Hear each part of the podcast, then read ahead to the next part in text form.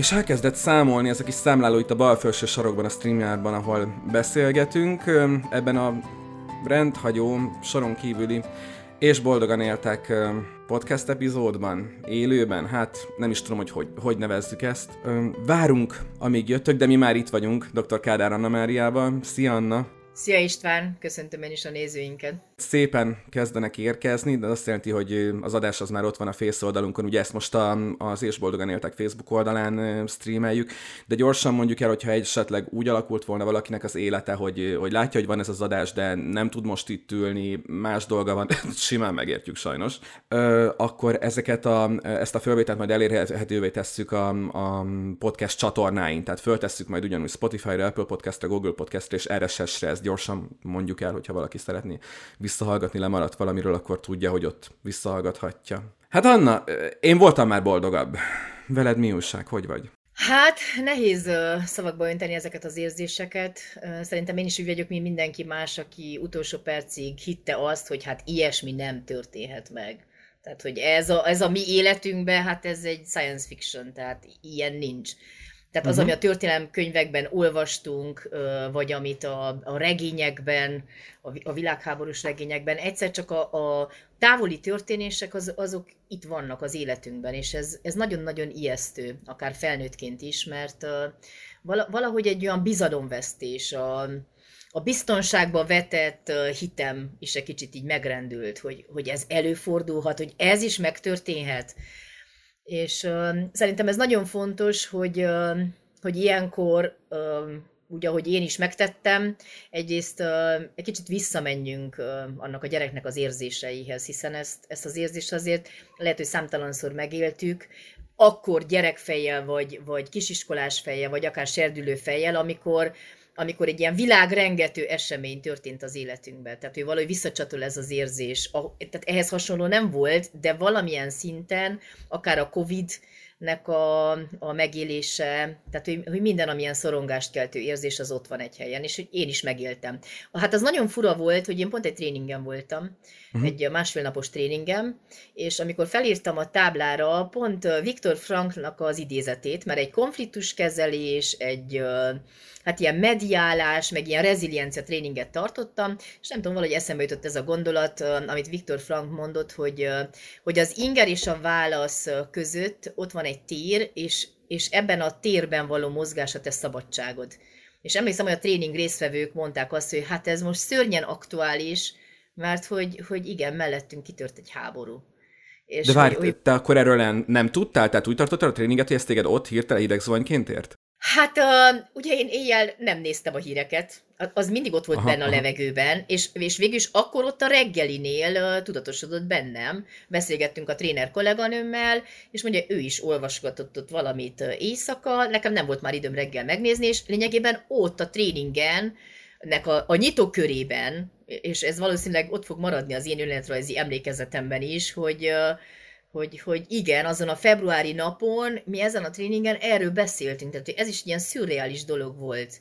És te? Én emlékszem rá, hogy ugye, ahogy mondtad, volt egy pár napos ugye felfutása ennek a tényleges lerohanásnak, ugye nyilatkozat háború, ki mire készül, ki mit tud, ki mit sejt, kinek miről van információja, ehhez képest ki mit cáfol, ki mi, mi fog majd megtörténni, aztán egyszer csak ugye jött a hír, hogy, hogy ugye először a szakadár területekre mentek be az oroszok, és ugye onnan nyomultak tovább. Öm, és, és én emlékszem, hogy amikor az, az, az oroszok átlépték igazából a, az ukrán határt, öm, nyelvtanórám volt. Én irodalmat nyelvtan tanítok középiskolában, technikumban és szakiskolában, és pont nyelvtanórára mentem be. Tömegkommunikációt tanultunk a srácokkal, média műf- sajtóműfajokról kellett volna beszélgetnünk, glossza, kritika, ajánló és, és társai. És a, a 45 percből emlékszem, hogy 35 perc úgy ment el, hogy, hogy azok a 14-5 éves fiúk voltak főleg az osztályban, rengeteget kérdeztek, és ami számomra meglepő volt, hogy egyrészt a, a bizalom, hogy, hogy ezt tőlem kérdezték. Ez nagyon-nagyon meglepett, elkezdtem rajta gondolkodni, hogy miért van ez így. Próbáltam nyilván arra terelni őket, hogy történelem tanár, tehát hogyha igazán mély válaszokat szeretnének a kérdésekre, akkor történelem tanár tessék megkérdezni, mert nagyon jó téri tanárjuk van, segíteni fog nekik. A másik pedig, hogy, hogy a, a felelőssége ennek a dolognak. Tehát én például azzal szembesültem, én nem olyan rég vagyok tanár, én sokáig rádióztam, hogy úristen, itt most ül 30 éves srác, akin látom, hogy olyan csöndben vannak órán, mint korábban soha nem voltak, mert azért valamilyen, valamilyen ilyen normális alapzaj mindig van órákon, főleg középiskolában. De ezek a, ezek a srácok egy képben voltak, olvastak, idéztek hírekből, tehát nem arra ment a, a játék, hogy húzzuk az órát, és érdemi kérdéseket tettek föl, és láttam, hogy ez, ez számukra fontos, hogy milyen válaszokat kapnak. És egyrészt ez benne egy hatalmas szorongás szült, hogy, hogy úristen, ez most, most mennyire fontos, hogy én hogy kezelem velük ezt a pár percet, ami nekünk együtt jut.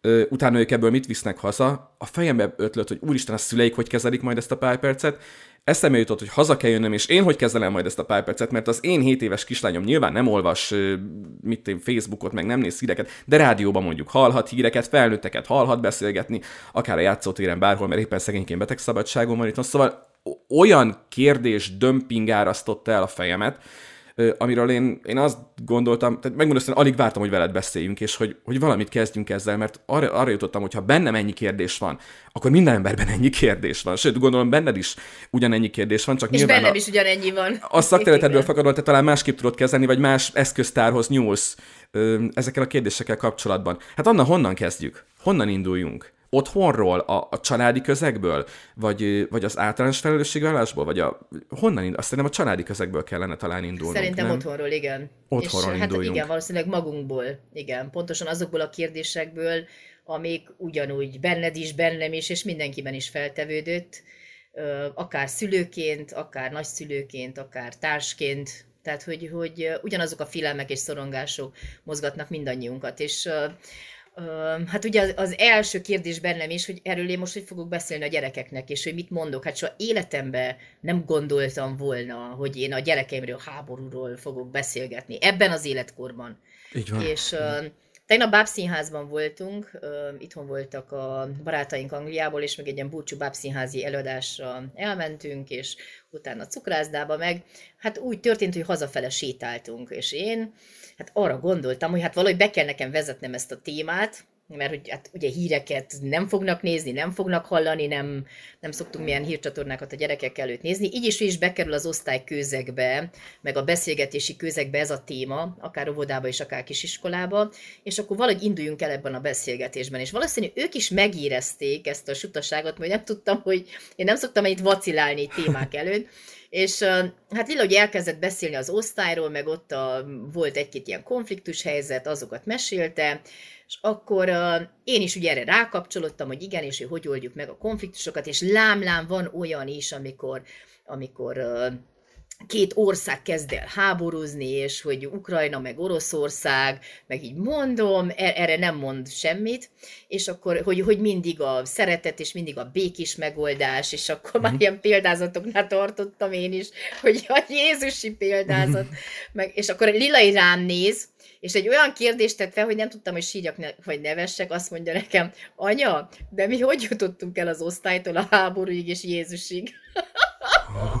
Tehát, hogy ez hihetetlen volt, mert hogy megérezte, hogy ez valahogy egy olyan téma, amivel most én akarok foglalkozni, és ő nem. Tehát, hogy, hogy, teljesen így vannak a gyerekek, hogy valahogy ők kívül akarnak maradni ebből az egészből, hogy, hogy ez most nem az ő témája, és pont uh, ma tettem ki ezt a kis videót, elmentem vásárolni, ugye gofrit kértek a gyerekek, és pont erre gondoltam, ugye, hogy a ritusok, a szertartások, az egyforma dolgok, hogy mindig, amikor szombaton itthon vagyunk, az mindig egy ritus és szertartás nálunk, hogy gofrit sütünk, és akkor ilyen a földön igen. piknik formájában esszük meg, és ehhez ők nagyon-nagyon ragaszkodnak, ugye ma szombat volt, kimentünk vásárolni, jövünk haza, és akkor gondoltam, hogy megkérdezem őket, hogy lássuk az ők szempontjukból mi az, amit mondanak, ugye erről az egészről, hogy ha egy anyuka akarná biztatni a gyereket, akkor mit kellene mondania neki. És szabad, ne feled, már is innen folytatjuk a sztorit, de ugye gyorsan Igen. visszacsatolás egy korábbi részünkre, amiben konkrétan a Covid kapcsán beszéltél erről részletesebben, és ezek a részek mind visszahallgathatók. Azért mondom, mert hasznos és kapcsolódik ehhez a pillanathoz, hogy akkor azt mondtad, amikor a Covidról beszéltünk, hogy mit kezdjünk a gyerekekkel, hogy mondjuk bármit a járványról a gyerekeknek, hogy ne ijesztük meg őket, hogy próbáljuk úgymond megtartani azt a fajta családi melegséget, amit meg lehet tartani, amennyire meg lehet ezt tartani egy ilyen helyzetben. Azt mondtad, hogy a szertartások baromi fontosak, nagyon fontosak azok a kis szertartások, megszokások, kis családi hagyományok, kis, kis rítusok, amik, amiket ismernek a gyerekek, és amihez kötődni tudnak, és amihez ragaszkodnak, és hogy amíg tudjuk, addig ezeket próbáljuk tartani a körükben, mert hogy ez rengeteget segíthet egy ilyen krízis helyzetben, és akkor vissza a videóhoz, illetve Lilla és Zsolnához. Igen, mert hogy pontosan, hogy, hogy bármi változik körülöttünk a világban, az, hogyha állandó, az egy nagyon-nagyon jó kapaszkodó egy gyereknek. És hogy egy annyira jó mondatot mondott Zsolna, ami, Hát ami úgy valahogy helyre tette bennem is a dolgokat, és ez milyen érdekes egy hat éves gyereknek a perspektívája. Még szerencsé elővettem a telefonomat, és nem is tudom, mert ezeket nem szoktam amúgy levideózni, mikor beszélünk, de most mégis gondoltam, hogy a hanganyagot küldjem át neked amúgy. Uh-huh, uh-huh. És azt mondja Zsolna, hogy hogy is mondta, hogy legyenek bátrak, ne féljenek, mert az apukák ezt megoldják, hogy igazából ez nem az ő dolga, hogy majd az apukák, hogyha már ugye, és a nagy felnőtt okos vagy nem okos emberek, hogyha ezt most kirobbantották, meg itt van ez a helyzet, akkor oldják is meg, hogy ez a nem az én dolgom. És ez tényleg teljesen így van, hogy ugye van a szülői rendszer, és van a gyereki a rendszer, és ez nem a gyerek dolga, az, hogy tudjon róla, de hogy, hogy ugye a szorongását meg a félelmét pont azzal oldhatom fel, hogy, hogy, hogy a, hát a kontroll, vagy az a kontroll, amiben mi is hittünk, és amit most már elveszítettünk, na ez az a rész, amit végül is magunkban kell megoldjunk, és ezt nem terhelhetjük vissza a gyerekre, de erről is majd mindjárt részletesen.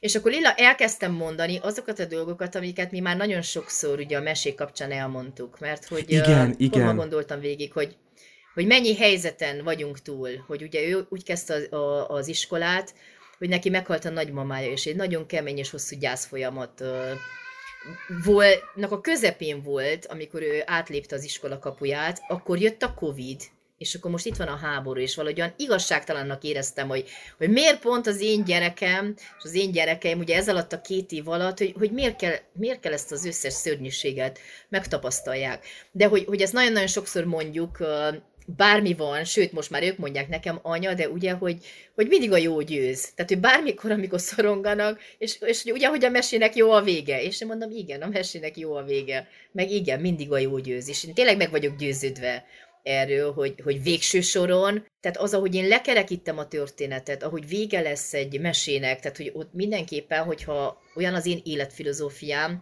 akkor persze ők lesznek a sárkányok, a szörnyűségek, a nehézségek, a krízishelyzetek, a háborúk, de valahogy mégiscsak minden háború véget ért, így vagy úgy. Valahogy mégiscsak minden a helyére került egy idő után. Meg akkor mondta Lilla, ugye, hát ezen Igen. nevettem egy nagyot, már kínomba végül is, mikor azt mondja, hogy ne háborúzzanak, inkább fussanak el. Hát én gyerekként szerintem pont ilyen kisiskolás lehettem. Én nem tudom, még gondolkodtam én a háborúkon, tehát fogalmam sincs, vagy, vagy hogy miért volt ez bennem kérdés, de hogy én, én ezt nagyon jó kialakítottam magamnak, emlékszem, egy ilyen forgatókönyvként, hogy ha majd háború lesz, én fogom tenni magam, hogy meghaltam, és amikor senki nem lát, akkor elszaladok, mert ez nem az én háború. Én nem kell ott háborúzzak.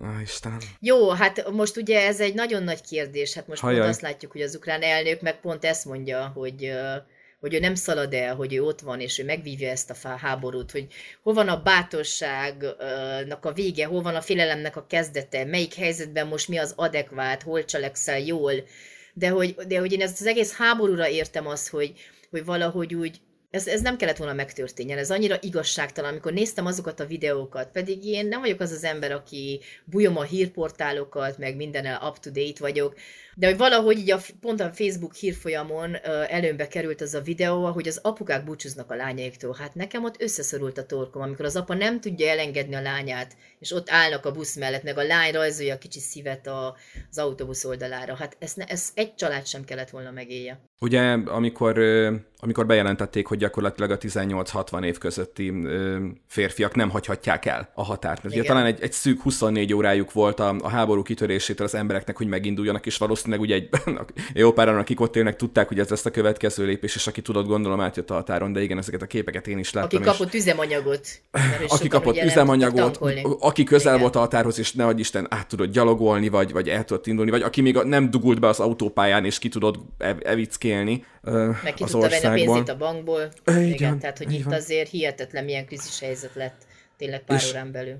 Amikor beszéltél nekem, és pont ez a, ez a kép ugrott be, amikor, amikor az apuka látszik, hogy, hogy zokog, a kislányon látszik, hogy, hogy zokog, és, és össze vannak kapaszkodva, és, és egyszerűen arra jöttem rá, hogy, hogy, hogy egyszerűen ezt, ezt a tragédiát nem tudjuk házon kívül tartani. Mert hogy nem, nem, a, nem a te kislányod az, aki azon a fotón szerepel, nem én vagyok az az apuka, aki azon a fotón szerepel, de de lehetnénk mi de, is. De, mi, de, de valahol mégis mindannyi, egy, lehetnénk is, és valahol mégis mindannyian ott vagyunk. Pont amiatt, amit mondtál, hogy, hogy nekünk is kezdenünk kell ezzel valamit, és ez az első számú célja ennek a beszélgetésnek, hogy mi, akik ezen a vonalon még kívül vagyunk, és nagyon reméljük, hogy kívül is maradunk ezen a vonalon, mit kezdjünk ezzel, azon kívül, hogy tényleg, tényleg szívből, tényleg szívből kívánjuk, hogy minél kevesebb baj történjen azon az oldalon, ahol, amire nincs ráhatásunk.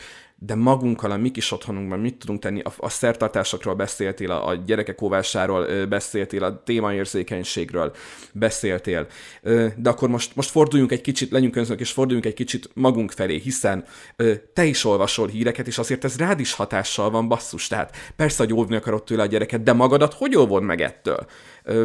Mondtad, hogy te például nem bújod a híreket, de én azt kaptam magam az elmúlt pár napban, hogy szinte betegesen sokat olvastam a híreket, pedig esküszöm, hogy nem akarom. Tehát én tényleg nem akarom, mert tudom jól, hogy ha stresszes vagyok, akkor a család is stresszes, a gyerek is stresszes, érzi azt. Valahogy mégsem működik. Tehát ebben, akkor most segítsünk egy kicsit a túloldalnak, Anna.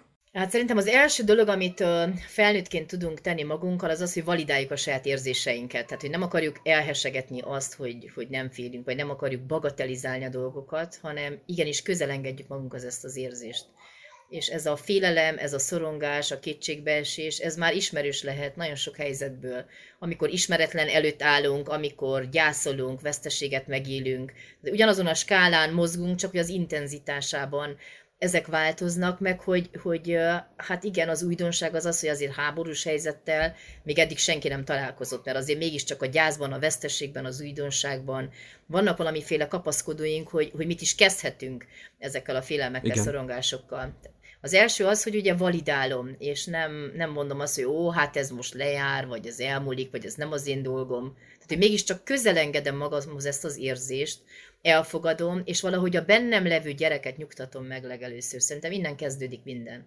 Mert hogy a bennünk levő gyerek egyszer csak úgy kétségbe esik meg, nincsenek kapaszkodói, meg azt se tudja, hogy, hogy ugye, hogyha beleéled magad, és egy kicsit empatikus vagy, hogy, hogyha a te esetedben lenne itt ez a helyzet, mit kezdenél? Mit vinnél magaddal? Uh-huh. Mennél, maradnál?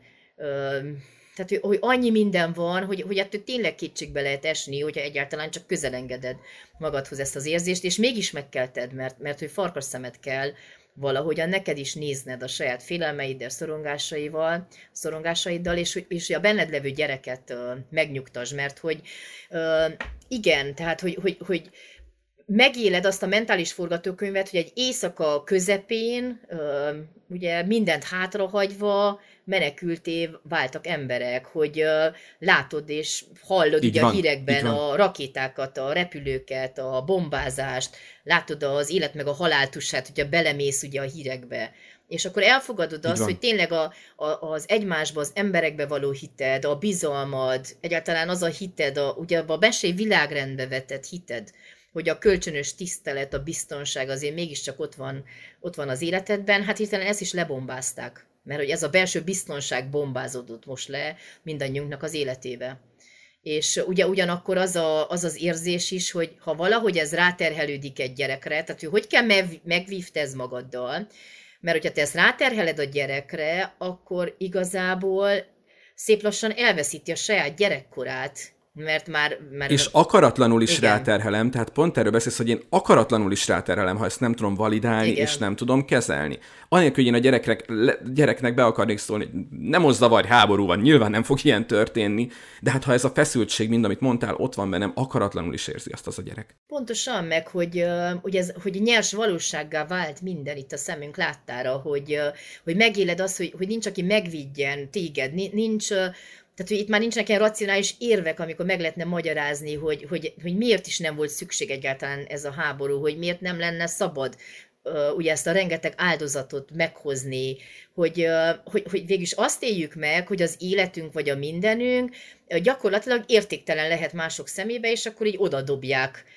ugye érdekeknek, meg politikai hatalmaknak, saját célok elérésére, és ez, emlékszem erről, azt hiszem pont Hesna írt a Féj Bátran című könyvében, ha jól emlékszem. Igen. És, és emlékszem, Igen. hogy akkor is hogy szíven vágott az, amit ott olvastam, hogy hogy ugye ez a, ez a, az a saját elménknek, tehát a racionális gondolkodásunk számára ez egy, tehát ez egy feldolgozhatatlan élmény, mert hogy ez, ez átszínezi a teljes életünket. Ugye Hessna nagyon sok időt töltött háborús övezetekben, meg háborús, igen, háborús tudósító volt, igen, igen. Meg hát igen, fogunk igen. beszélni róla is majd a, a következő műsorunkban pont a valódi példaképek kapcsán. És Igen. majd aztán az ő történetét, azt majd elmondom ott, meg a háborús történeteit és hogy, hogy ő mondja azt, hogy ez újra színezi az életünknek a minden árnyalatát, mert hogy hogyan is várhatjuk el, pont ezt a kérdést tette fel, hogy hogyan is várhatom el én saját magamtól, hogy valaki a háborúnak az irracionalitása közepette megőrizze a józan eszét, és a racionalitás törvényei szerint reagáljon,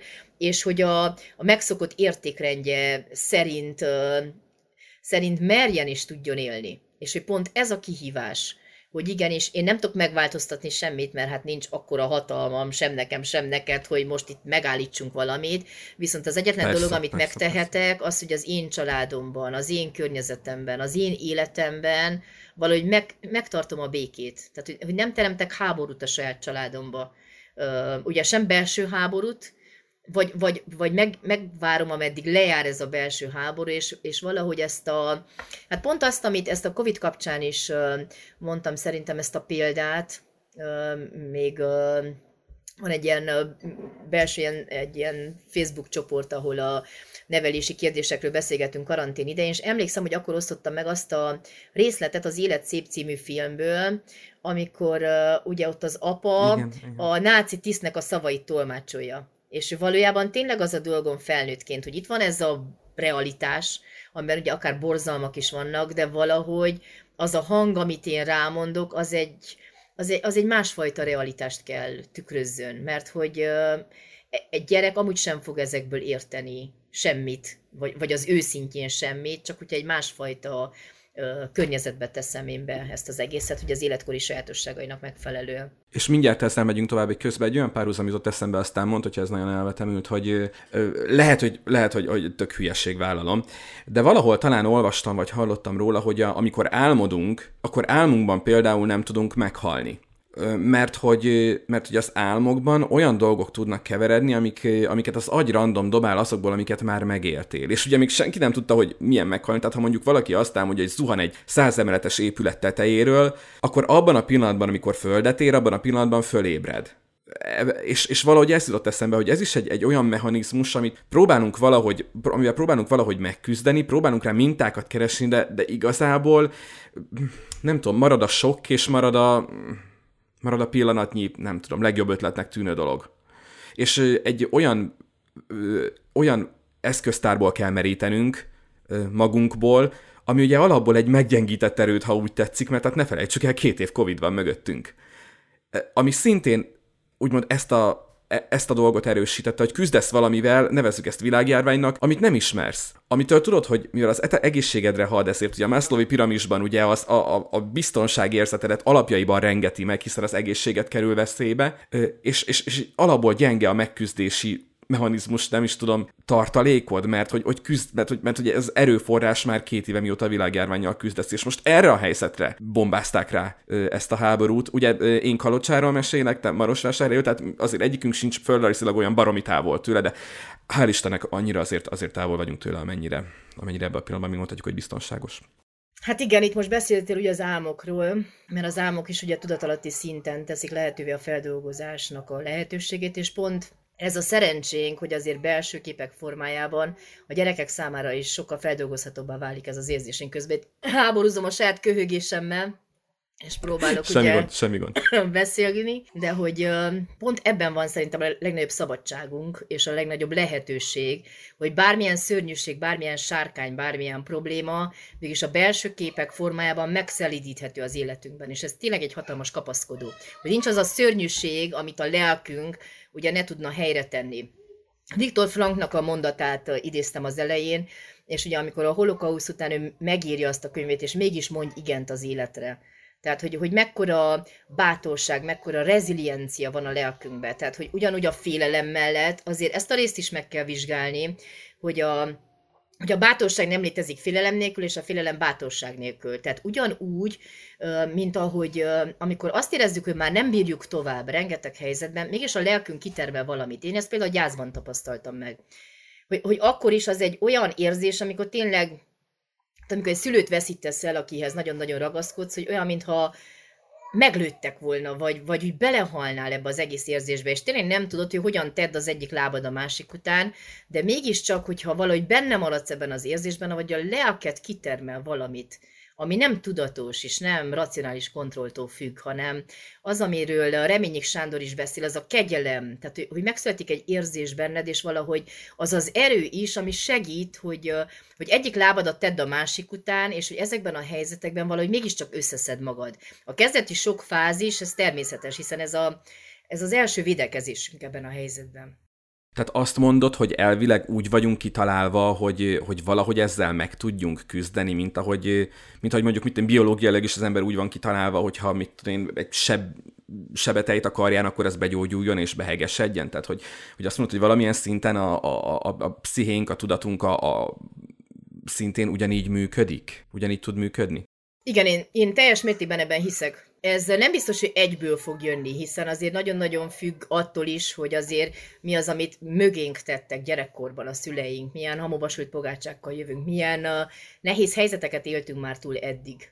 Mert ez a reziliencia, pont ez a lényege, hogy az nehéz helyzetekben alakul ki. Tehát a jól létben, a kényelemben, amikor ugye a saját komfortzónánkon belül vagyunk, ott nincs amivel megküzdeni. Tehát a, a megküzdés az így is, is erősíti a lelket, és a lelkünknek van egy ilyen önregeneráló képessége, szerintem. Jó, most leszámítva azokat a nagyon mély és nagyon traumatikus élményeket, ahonnan nehéz egyedül ugye kiszállni, ott mindenképpen segítség kell, de hogy, hogy maga a nehézség és maga a próbatétel, ez tényleg olyan erőforrás szed ki belőlünk, mint ami a mesékben ott van, amikor a gebének ugye parazsat adunk és akkor lesz belőle táltos paripa, vagy a szegény legény, aki elindul, és bár nincs kardja, és nincs semmije, és nem volt gyerekszobája, és nem voltak uh-huh. lehetőségei, mégis valahogy, nem tudjuk, hogy hogy, de mégiscsak szembenéz ezekkel a sárkányokkal ha nem szalad el. Ez nagyon-nagyon fontos, mert hogy ebben a helyzetben talán a legrosszabb dolog, ami történhet, hogy elfolytom az érzéseket, hogy elfordulok, hogy meg nem történté teszem, hogy tagadom, akár az első fázisban ez egy reális érzés lehet, pont mint a gyásznál ez a sok periódusában, de utána azért mégiscsak ott kell lennem, és mégiscsak valamilyen aktívabb megküzdést kell válasszak ebben a szituációban. Ezt akartam mondani, én találkoztam olyan emberrel, aki azt mondta, hogy, hogy, hogy én ennek nem vagyok hajlandó kitenni magam. És, és ez jutott eszembe, hogy rendben, ez egy tök jó hozzáállás, hogy ennek nem akarod kitenni magad, mert, mert nyilván a, a, a saját lelki békéd ma, ugye magam számára én vagyok a legfontosabb, ugye legutóbb Szakból Lőrincről beszélgettünk, de hát egy idő után ez egy olyan dolog, amit nem tudsz elkerülni, mert találkozol a barátaiddal, mert vannak ismerőseid, akik utaznak, lehet, hogy van, aki pont abban az országban van, lehet, hogy van, aki a határ környékén lakik, lehet, hogy, hogy mit tudom én. Tehát, tehát egy idő után nem lehet ezt elkerülni. Én azt, azt gondolom, hogy ez egy olyan dolog, amit nem lehet az elkerüléssel megoldani.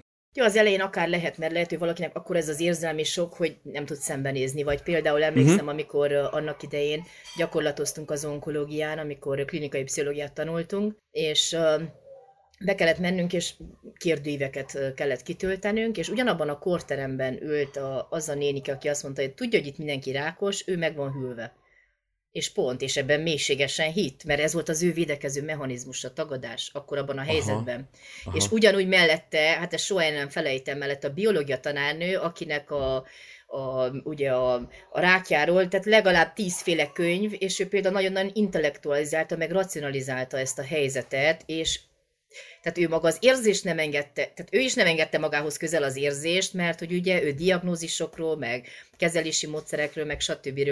beszélt. Tehát, hogy mindannyian másként vagyunk ebben a helyzetben, de hogy az is lehet egy adekvát reakció akkor, mert hogy neki ez a sok annyira nagy, hogy, hogy nem tud megküzdeni vele. Na most persze, hogyha szülőként vagyok így ebben a helyzetben, akkor a gyerek is hát valahogy egy kicsit magára marad a saját érzéseivel, és hogy, hogy ő is valamit kell kezdjen ezzel a szituációval.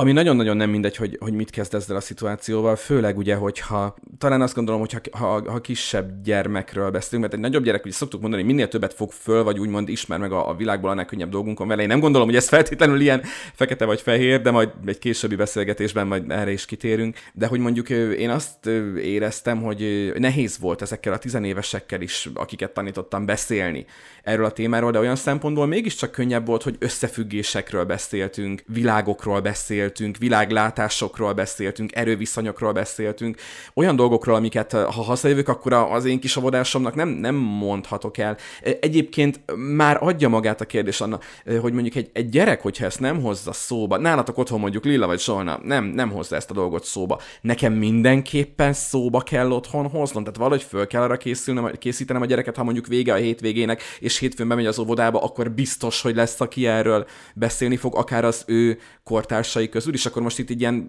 5-6-7 éves korosztályról beszélünk, ugye ha az óvodás gyerekekről beszélünk. Hát ez bennem is ugyanolyan nagy dilemma volt, mert ugye én általában annak a híve vagyok, hogy ezt a gyerekkel hozza a témát, bármilyen témát, és akkor én arra reflektálok. És ezen sokat gondolkodtam, hogy most akkor vigyem be, ne vigyem be, és én úgy gondoltam, hogy pont ezzel, hogy, hogy akkor az osztálykonfliktus kapcsán én elkezdek beszélni erről a háborús helyzetről, lássuk, hogy mit reagál. Tehát igazából uh-huh. Elengedhette volna a füle mellett, és akkor átmegyünk egy másik síkra, mert hogy valószínűleg megérezte a bennem levő szorongást, mert akkor meg, tehát hogy pont ezt kérdezte meg, hogy de hogyan jutottunk el idáig, vagy miért kell erről most uh-huh, beszélnünk. Uh-huh, uh-huh. Uh, amúgy szerintem mind a két utat választhatja a szülő hogy uh, attól függ mondjuk, hogy a gyereke uh, milyen típusú, tehát hogy minden szülő a saját gyerekét uh, is. Mert hogy? Mert hogy ugye egy szorongóbb gyereknek szerintem jobb, hogyha előtte én beszélek, és valahogy én teremtem Aha. meg ezt a keretet, mint hogy mondjuk az óvodában vagy iskolában valamit hall, és akkor nekem akkor kell helyre tennem valahogy ezt az információt. Így is, úgy is nem tudom megóvni tőle, mert óvodás, kisiskolás pont úgy, mint a Covidról most erről fog beszélni. Valamennyit. Nem, nem lehet tudni mennyit, attól függ, mit hallott. Mert persze, hogy minden óvodai vagy iskolai csoportban lehet majd olyan gyerek, aki előtt nézik a híreket. Mondjuk ez a legrosszabb dolog, ami történhet, hogy a gyerek konkrétan külső képek formájában szembesül. Na, ez semmiképpen nem. És ugye nem is kell... Na, a... ezen gyorsan, itt gyorsan álljunk is le. Tehát, hogy erre, erre azt mondod, hogy ügyelni otthon, erre azt mondod, Igen. hogy erre, erre viszont tényleg ügyelni otthon? Tehát az én megközelítésemben, és ugye a fejlődéslektani szempontok alapján amúgy minden hírtől kellene óvni a gyereket, mert nem az ő dolga, hogy híreket nézzen, óvodás és kisiskolás mindenképpen. Aztán már lehet egy prepubertás, pubertáskorú gyerek, hát ugye ott már így is, is érdeklődnek, és ugye, ahogy te is bementél egy ilyen osztályba, ott már lehet velük beszélgetni. De én még, én még azért a kiskamaszkor végig is, uh, is óvnám a gyerekeket attól, hogy hírekből tudjanak meg is, illetve olyan képekkel szembesüljenek, ami nem az ő életkori sajátosságainak való. Tehát ugyanúgy, mint ahogy a rajzfilmek esetében is teljesen más, erről is beszéltünk pont az első podcast Igen. epizódban. Teljesen más, amikor Igen. én szülőként ugye elolvasom a gyereknek, és a gyerek belső képet alkot erre az egészre, és egészen más, amikor a rajzfilm külső képében ugye rányomom ezt az információt, ő maga nem tudja ezt belsőleg feldolgozni, és akkor persze ott marad a szorongás de... Hogy megfogható legyen a kép, ugye itt Igen. arról beszéltünk, hogy, hogy a gyerek, konkrétan a kislányomról beszéltünk, hogy a kislányom szereti a, a meséket, meg látott már egy csomóféle mesét, hogy a csipkerósikát valamiért nem hajlandó megnézni, mert a fejbe vette, hogy ő a sárkánytól, ugye a végén a boszorkány sárkányjá változik, hogy ő a sárkánytól fél, és akkor ezt az analógiát hoztad most, ha valaki nem hallotta azt a beszélgetést, hogy, hogy, hogy nem, hogy egyszerűen látatlanban is elhatárolódott ettől, hogy ő megnézze azt a mesét, mert hogy ő eldöntötte egy fél a sárkánytól, és erre mondta azt, hogy viszont ha elmeséled neki, akkor a sárkány csak annyira lesz fél félelmetes a fejében, amennyire ő azzal meg tud birkózni. Elnézést, hogy szabadba vágtam, csak hogyha esetleg valaki erről így lemaradt volna. Igen, pontosan látom, hogy ezeket a mondatokat, mint a megtanultad volna, úgy mondod. Nagyon, vissza. nagyon az agyamba égtek, igen, igen.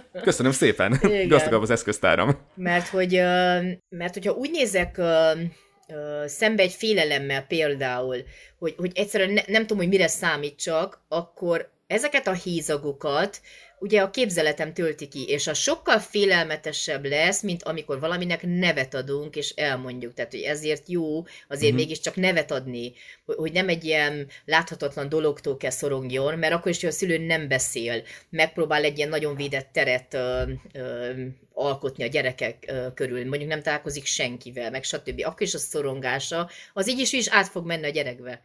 Tehát, hogy minden pórusunk, minden, minden sejtünk mesél és beszél. A hanglejtésünkben ott van az, hogy mit gondolunk, mit hiszünk, és persze, hogy a gyerek, hogyha nem tudja, hogy mitől kell szorongani, akkor alkot hozzá egy nagyon-nagyon félelmetes képet. De hogyha van, amivel megküzdeni, akkor mit fog csinálni egy gyerek, minél kisebb ez a gyerek, tehát a játékában, a szabad játékában, a rajzában, tehát hogy szimbolikus módon feldolgozza a vele történteket tehát a szabad játék ugye az egyik legjobb lehetőség erre a feldolgozásra, meg a mese, amikor ugye belső képekké szelidíti ezeket az érzéseket, és akkor az érzésekkel így nagyon szépen tud dolgozni belül. Tehát ha, ha, ha mondjuk így konkretizáljuk a dolgot, és ugye a háborús helyzetből indulunk, és erről beszélgetünk, és egyébként ezt többször is, úristen, kellett volna már mondanom elnézést, kérek így a rutintalanság, hogy nem mondtam. Látom, hogy vagyunk egy jó páran, ezért jönnek, mennek nézők online. Lehet írni, tehát nem azért, nem elsősorban azért vagyunk itt, hogy, hogy mi annával kibeszéljük a saját érzéseinket, bár nyilván ezek kiinduló pontok. Azért vagyunk itt, hogy, hogy rólatok, nektek segítsünk, rólatok beszéljünk, mivel nyilván hasonló dolgokat éltek meg, mint mi, aki esetleg a, abból az övezetből néz vagy követ minket, azt meg elképzelni se tudjuk. De hogy tényleg írjatok, hogyha van kérdés Annához, és én azt azonnal tolmácsolom, és a legjobb tudásunk szerint megpróbáljuk földolgozni ezeket a, a kérdéseket. Mi próbálunk olyan nyomvonalon, olyan gondolatok mentén haladni, ami talán bennetek is, akik ezt nézitek, hallgatjátok, megfogalmazódik, és, és ott lehet akár kételyként, akár érzésként, akár véleményként, de, de éljetek a lehetőséggel, azért vagyunk tényleg itt élőben, és, és nem fölvételt teszünk közzé, hogy, hogy, hogyha ha szeretnétek, akkor most itt van Anna, és tényleg várja a, a kérdéseket. Tehát tudtok kérdezni bármivel kapcsolatban, amiről beszéltünk. És akkor most ugye beszéltünk már nagyon pici gyerekekről, szóba kerültek már ugye a középiskolás, ez a tizenéves korosztály, és kimaradt egy réteg, ugye ez a nagyjából ez az általános iskolás korosztály, bár Lilla kapcsán, mert ugye ők is szóba, ők is szóba kerültek, bár Lilla még ugye nagyon kis iskolás, úgy tudom, hogy ő még... Igen, nyolc éves másodikos, igen. Második osztály, második osztályban van.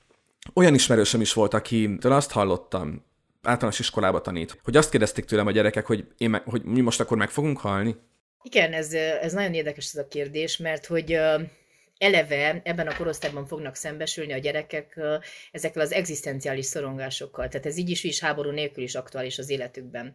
Mert ugye pont ez a 8-9 éves kor, ez a mesére való beállítodásnak a vége, és a valóságra való irányulásnak a kezdete. Tehát, hogy kíváncsi lesz a valóság dolgaival kapcsolatosan rengeteg mindenre, tehát ez a második miért korszak, mert hogy, hogy ott már racionálisan akar megérteni dolgokat, és fel is fogja tenni ezt a kérdést, általában olyan 9-10-11 éves korban, hogy én meghalhatok, te meghalhatsz-e, elkezd akár azért szorongani, hogy nagyszülei, szülei meghalhatnak háború nélkül is. Tehát ez nagyon-nagyon fontos megérteni, hogy ez egy természetes életkori sajátosság. Tehát ez így is, is ott van gyerekeknek az életében, és erről is kell beszélni velük, és itt is a saját halálfélelmünkkel, meg a haláltól való szorongásunkkal kell elsősorban szembenézni, mert csak akkor adhatunk adekvát választ, hogyha ezek a kérdések bennünk is valamilyen módon le vannak rendezve. És pont úgy, mint ezeknek a kérdéseknek az esetében, így a háborús kérdések kapcsán is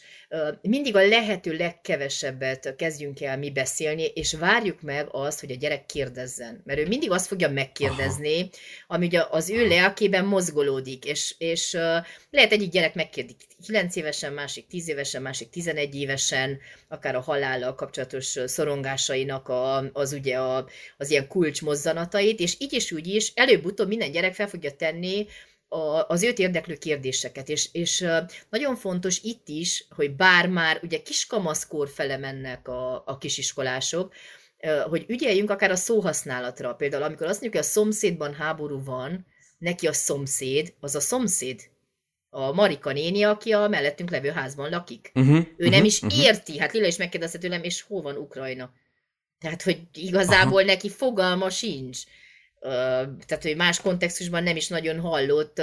Hát ugye maximum És mit mondtál hallhatott. Lilának?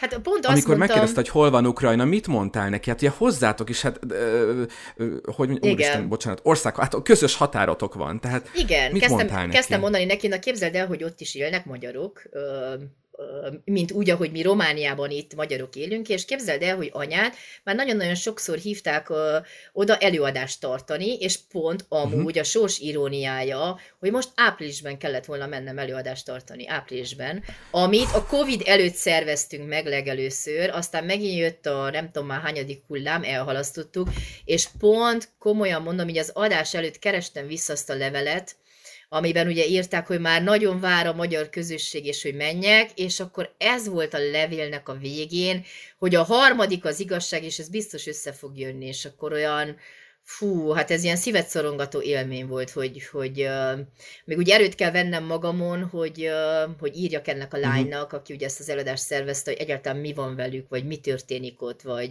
Ezt akartam kérdezni, hogy úgy, úgy írsz neki, hogy egyáltalán megkapja ezt a levelet. Vagy... Igen, meg, a, meg arra is gondoltam, ez az egész rendeződik, komolyan mondom, az első utam oda fog vezetni, vagy nem tudom.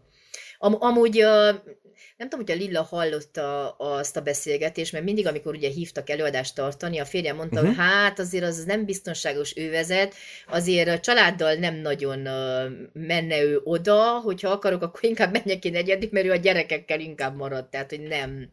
Tehát, hogy mindig volt egy ilyen tartás benne, oda azért nem uh-huh. menjünk, nem uh-huh. menjünk. És akkor mondtam, hogy de miért nem mennénk, hát de hogy pont erről beszéltem Lilának, hogy igen, hogy, hogy ez itt van ez az ország, hát ugye, ugye, hogy mi itt vagyunk Romániában, ott van Magyarország, igen, ez igen. is egy szomszédos ország. De hogy pont ez, ennek a kapcsán kezdtem én is gondolkodni, hogy a szomszéd az azért egy nagyon szorongató kifejezés. Hogy, hogy azért igen közel van, de még sincs olyan közel. Pont azt mondtam, hogy emlékszel, hogy, hogy Budapestig is például milyen sokat kell mennünk, hogy néha akár 7 órát, hogy nagyon-nagyon sokat utazunk, és egyszer csak ott vagyunk. Tehát hogy körülbelül annyi távolságra van, mert még mindig konkrét a, a kisiskolásnak a gondolkodása. Éppen ezért nem kellnek részletek. Elég annyi, hogy egyik ország megtámadott egy másikat, és pont elég, elég az a megnyugtató mondat, hogy nem, mi nem vagyunk veszélyben. Az, hogy lehetünk-e veszélyben, na ez a bizonytalanság, az már a miénk, az már nem terhethetem rá a gyerekre, még egy kisiskolás gyerekre sem, ez nagyon-nagyon lényeges.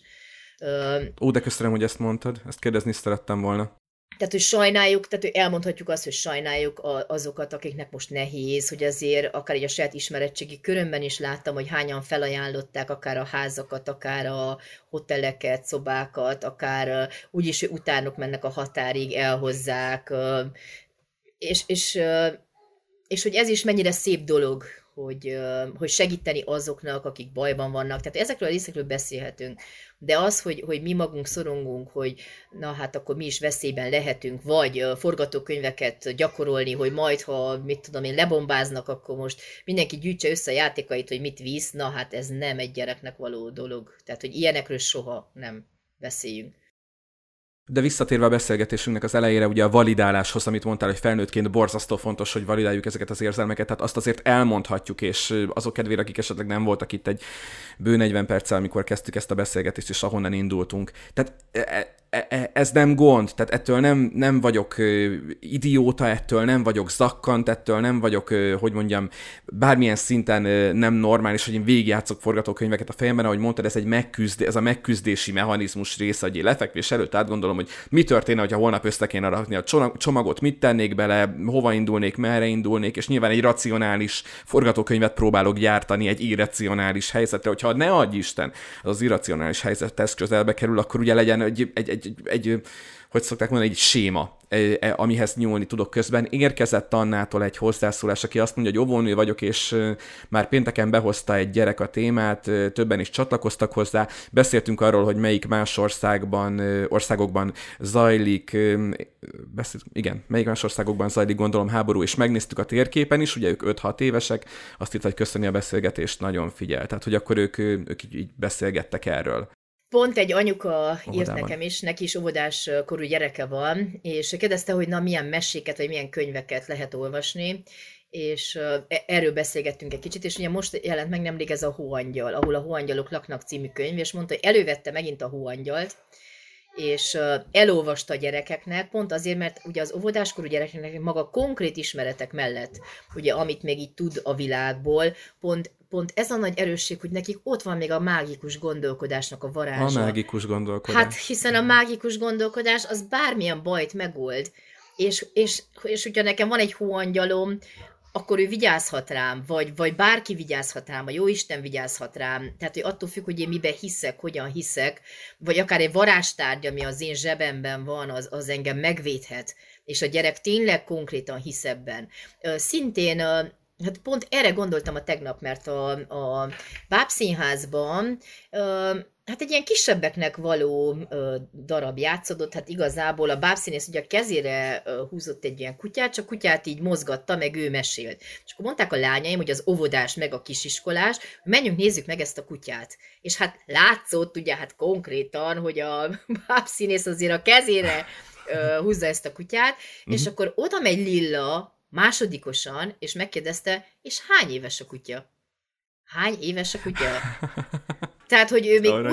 ugyanúgy, ugye Igen. a mágikus meg a realitás határán van, hogy fél lábbal még itt, fél lábbal még ott. Tehát, hogy még igazából 8-9 éves korig ez a nagy szerencsénk szülőként, és igazából ezért szerintem a, a leggyönyörűbb periódus az életünknek ez a, ez amikor ott van a mágikus gondolkodás, hiszen csiribiri csiribá, pif paf puf, csak hogy itt a Pritzplatz bocsánat, hű, milyen freudi elszórás volt ez a pif paf puf. Ja. Gondolj csak bele. Na hát ez így ah, durva, igen. így ahogy kimondtam. Tehát, hogy gondolj csak bele, hogy, hogy mekkora hatalom van a kezünkben, hogy, hogy bármi megoldható, bármi helyre tehető, de mikor, hogyha én magam szülőként is valahogy visszamegyek abba a gyerekkori énbe, én állapotba, és valahogy én magam is hiszem, ahogy a karácsony, ahogy a Mikulásnak a története. Tehát, hogy ugyanabban, hát a varázslat, mert most egy kicsit furán hangzik ez a varázslat szó ebben a kontextusban, de ugyanúgy, hogy, hogy én védve vagyok, mi védve vagyunk, a mi családunk, a mi környezetünk az védve van. Történnek szörnyű dolgok kívül, de a védelem az itt van, mert, és akkor minden szülő megalkotja saját meséjét, hogy, hogy ki és mi és hogyan véd meg bennünket ezektől a dolgoktól. Jött közbe újabb kérdés, már is fölteszem neked, csak erre kapcsolódva, amit mondtál, nekem lenne még egy gyors kérdésem hozzád. És mi van akkor, hogyha ha én nem tudok ebben őszintén hinni? Hogy biztonságban vagyok, hogy védve vagyok, akkor mi történik? Akkor mit csinálok? Hát akkor meg bármit mondok, az úgy sem fog hitelesen átmenni a gyerekhez. Tehát akkor szavakat mondhatok, mert a, ugye minden kommunikációnak megvan ez a két szintje, a tudatos meg a, a tudattalan szint, és így is, úgy is, akár a kettős, akkor egy kettős kötésű üzenetet fogok adni, hogyha ezt csak kognitívan mondom el, mert hogy, hogy az a szorongásos üzenet, ez jobban átmegy a gyerekhez. Akkor meg akkor meg feltehetem a gyereknek a kérdést, és akkor miért ne használnám az ő erőforrását, hogy, hogy szerinted ki az, aki véd minket, hogy te mit gondolsz? Hm. Vagy hogyha most uh-huh. belépne egy mesehős az ablakon, mert hogy az bármikor uh-huh. beléphet, ő hogyan, hogyan tudná megoldani mondjuk Superman, vagy Pokkember, vagy akár rajzfilm hősökre is gondolhatunk, de gondolhatunk akár népmesehősökre, vagy kortárs mesehősökre, vagy Marvel hősökre, vagy Pixar hősökre, vagy bármilyen hősökre, uh-huh. mert, mert hogy ha nekünk nincs is hatalmunk, akkor egy képzeletbeli figurának mindenképpen van, és ő helyre tehet, és a gyerek gondolkodása is amúgy így működik, hogy, hogy, hogy persze, hogyha meséken, meg ilyen típusú történeteken szocializálódott, mert azért nagyon nem mindegy, hogy milyen környezetben nő fel a gyerek, hogyha elveszítette azt a hitet, akkor nincs, ahogy én visszaadjam neki egy mondaton kereszt közbe. Ez a baj ugye a mély szegénységben, a nehéz helyzetben élő gyerekeknél, hogy, hogy nem csak az élelmet, meg nem csak a szociális körülményeket veszítik el, hanem a hitet, azt a mély belső hitet, hogy a világban rend van, hogy, hogy a dolgok helyre jönnek, hogy jóra fordulnak, és itt, itt már nem, nem tudok visszafordítani semmit. Vagy csak nagyon-nagyon nehezen, tehát hogy nem akkor abban a percben. Köszönöm szépen, és akkor vissza a kérdéshez, ahonnan indultunk. Ugye az előző kommentelőnk Anna konkrét kérdést tett föl hozzád, ő pedig az, arra kíváncsi, hogy ebben a helyzetben jó dolognak vélede megtartani a március 15-e köré szervezett ilyen macskakörömben katonás hetet az óvodában. Hát, jogos kérdés. Hú, hát igen. A gyerekek azt látom, hogy, hogy ugye az óvodában is ők teljesen más szinten dolgozzák fel ezeket az eseményeket. És hirtelen egy elém villant uh-huh. az a kép, uh-huh. amikor egy a március 15-i ünneplésen voltunk, és pont egy ilyen fokozati védés zajlott, és az óvonéni feltette ezt a kérdést, hogy miben reménykedtek a hősük. És akkor gyerekek nézték, nem, nem, nem nagyon tudtak mit válaszolni, mert ugye ez egy más szintű kérdés, nem az ő konkrét gondolkodásának uh-huh. megfelelő. És akkor az Ava néni próbálta oldani a helyzetet, és megkérdezte, hogy na és ti mivel reménykedtek? Na hát erre is érkezett sok válasz, és volt egy kicsi gyerek, hát komolyan olyan volt, mint a Morickás viccekben, egy felállt, azt mondta, én abban reménykedek, hogy valaki felinstalálja a Windows-ot a számítógépemre.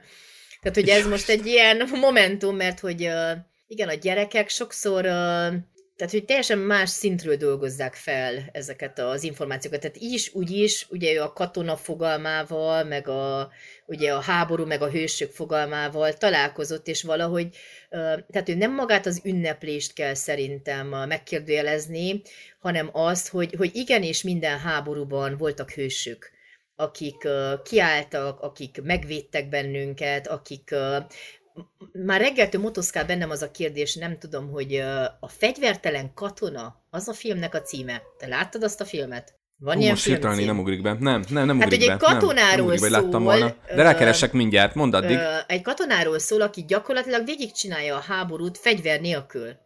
Tehát, hogy bele van, van téve... 2016-os film, a fegyvertelen Na, katona, szerintem bocsánat. az az. Az az, az az, az, az. Hát ő benne van egy háborús Igen? helyzetben, nem az ő háborúja, elszaladni nem tud, és mégis úgy marad benne a háborúban, hogy ő nem, hogy ő nem öl, ő nem lő senkire, tehát, hogy ez egy hihetetlen film, és valahogy, vagy valahogy szerintem nem tudom, tehát, hogy, hogy rábízni egy kicsit a gyerekekre azt, hogy ők most mit gond, tehát mi van az ők fejükben erről az egészről, a, a katonákról, a háborúról, a harcról, és valahogy hagyni, hogy, hogy a gyerek ugye a saját kérdésein belül vigyen, mert hogy igenis én azt gondolom, hogy a hősöket azért mégiscsak meg kell ünnepelni.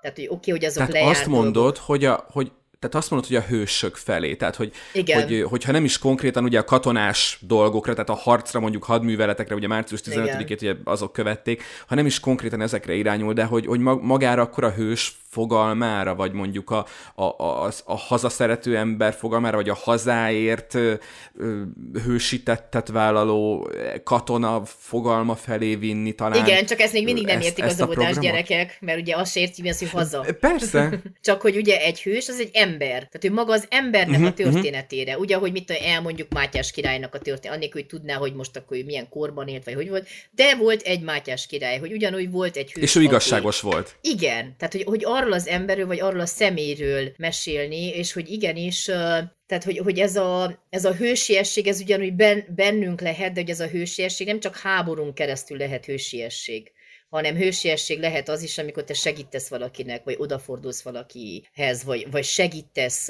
valamilyen helyzetben. Tehát ő valahogy én errefele vinném el a gyerekekkel, és, és mindenképpen érzelmi megéléseken keresztül, mert itt nem a tudás és nem az információra van elsőban szükségük, hanem hogy, hanem, hogy uh-huh. megéljenek valamit, és valamit tovább vigyenek ebből az egészből. Akár segíteni, ugye ezt az, mert, mert hogy még nem tudjuk, hogy március 15-ig mi lesz, és egyáltalán mit kell feldolgozni addig, mert lehet, hogy ha mondjuk egy hónap múlva kérdeznek valaki, akkor azt mondanám, hogy jaj, akkor, akkor ez most teljesen másképp. De egy a mai kontextusban még azt mondanám, hogy a hősökről igenis érdemes lenne beszélni.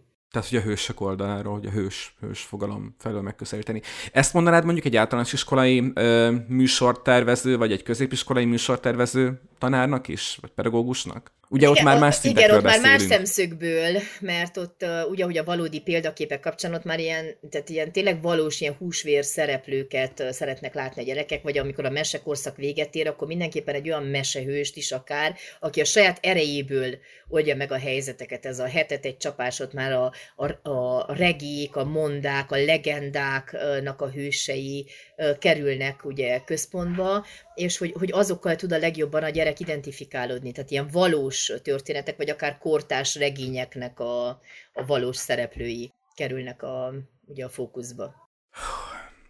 Gondolkodtam, miközben hallgattalak, hogy merre menjünk tovább, és megmondom őszintén, hogy egy szűk órája beszélgetünk. Hozzászólást, amit érkezett, azt, azt elmondtam, nem tudom, lehet, hogy, hogy, hogy nagyon magával ragadó, vagy nagyon informatív, amit mondasz, és ezért nincs több komment, de van-e a téma kapcsán Anna olyan, ami úgy érzed, hogy úgy benned marad, de, de fontosnak tartanád, hogy szó essen még róla, vagy beszéljünk még róla, mert én úgy érzem, hogy, hogy sok felé indultunk el, és ebben a formában ez ilyen merénylet ellenet, mert erről nem tudtál, de én esetleg bedobnám, hogy, hogy nyitott vagy arra, hogy legyenek még hasonló alkalmak. Nyilván annak függvényében, hogy mi történik, mert a legjobb forgatókönyv, hogy egy héten belül elfelejtjük ezt a borzalmat, akkor, akkor erre nincs szükség, de hogyha ha úgy tűnik a világban, hogy talán ilyen jellegű alkalmakra, beszélgetésekre szükség van, akkor, akkor részedről ez, ez így mehet. Persze.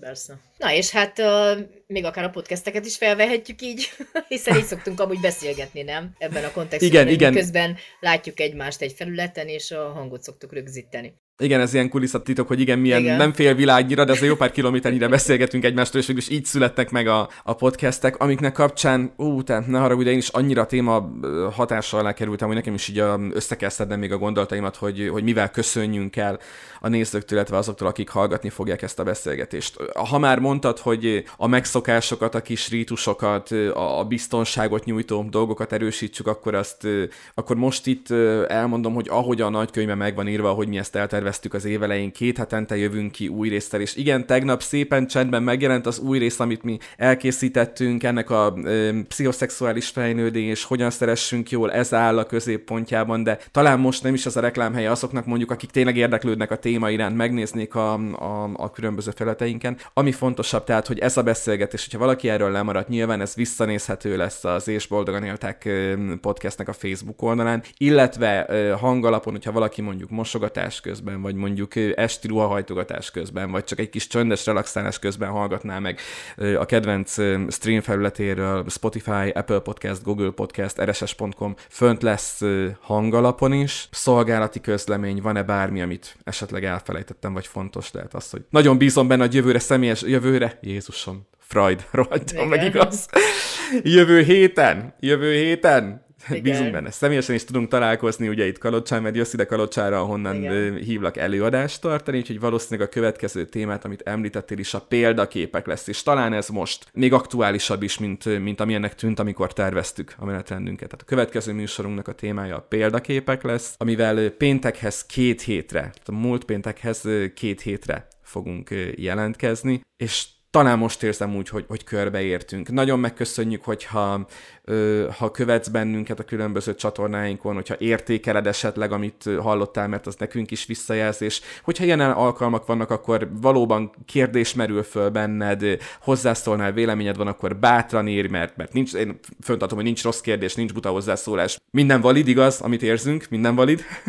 És én nagyon köszönöm, hogy így szombat délután, ugye most február 26-án beszélgetünk, időt szántál erre az alkalomra, meg a jelenlévőknek köszönjük, hogy jelen voltak, és hogy a hozzászólóknak pedig a hozzászólást, és bízunk tényleg a legjobbakban, hogy, hogy boldogan éljünk. Boldogabban Igen. éljünk. Igen. Ugye?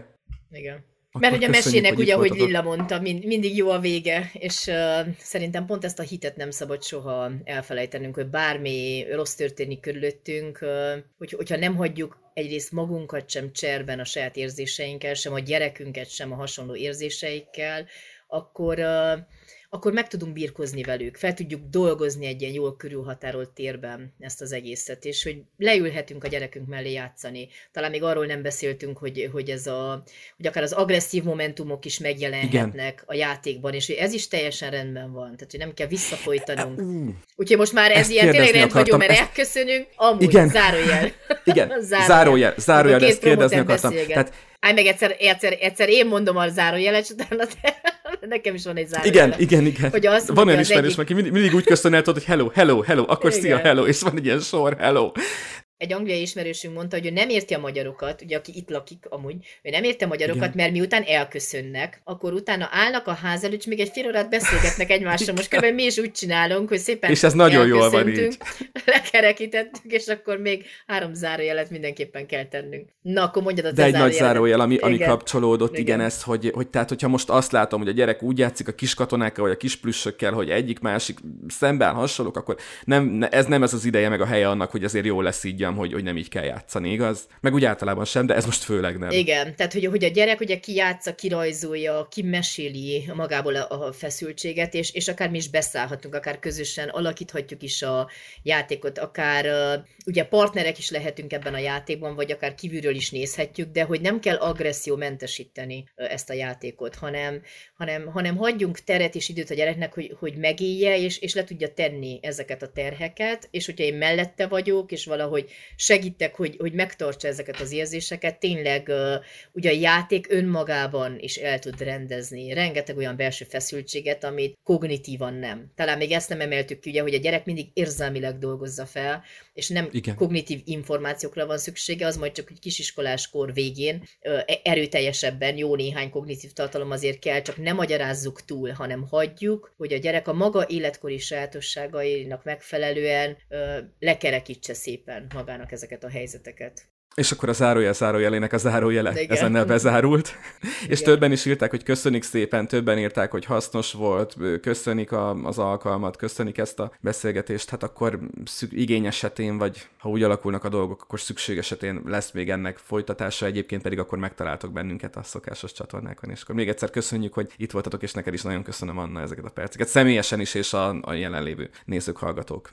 Én is köszönöm, és akár azt még felajánlhatjuk, hogy a kommentek vagy kérdések érkeznek, akár akár később is, hogy azokra írásban majd én válaszolok. Illetve akár, hogyha személyesen szeretne valaki kérdezni, akkor azt is megteheti. Külön köszönjük. Szia! Sziasztok! Sziasztok. Szia! Szia, szia!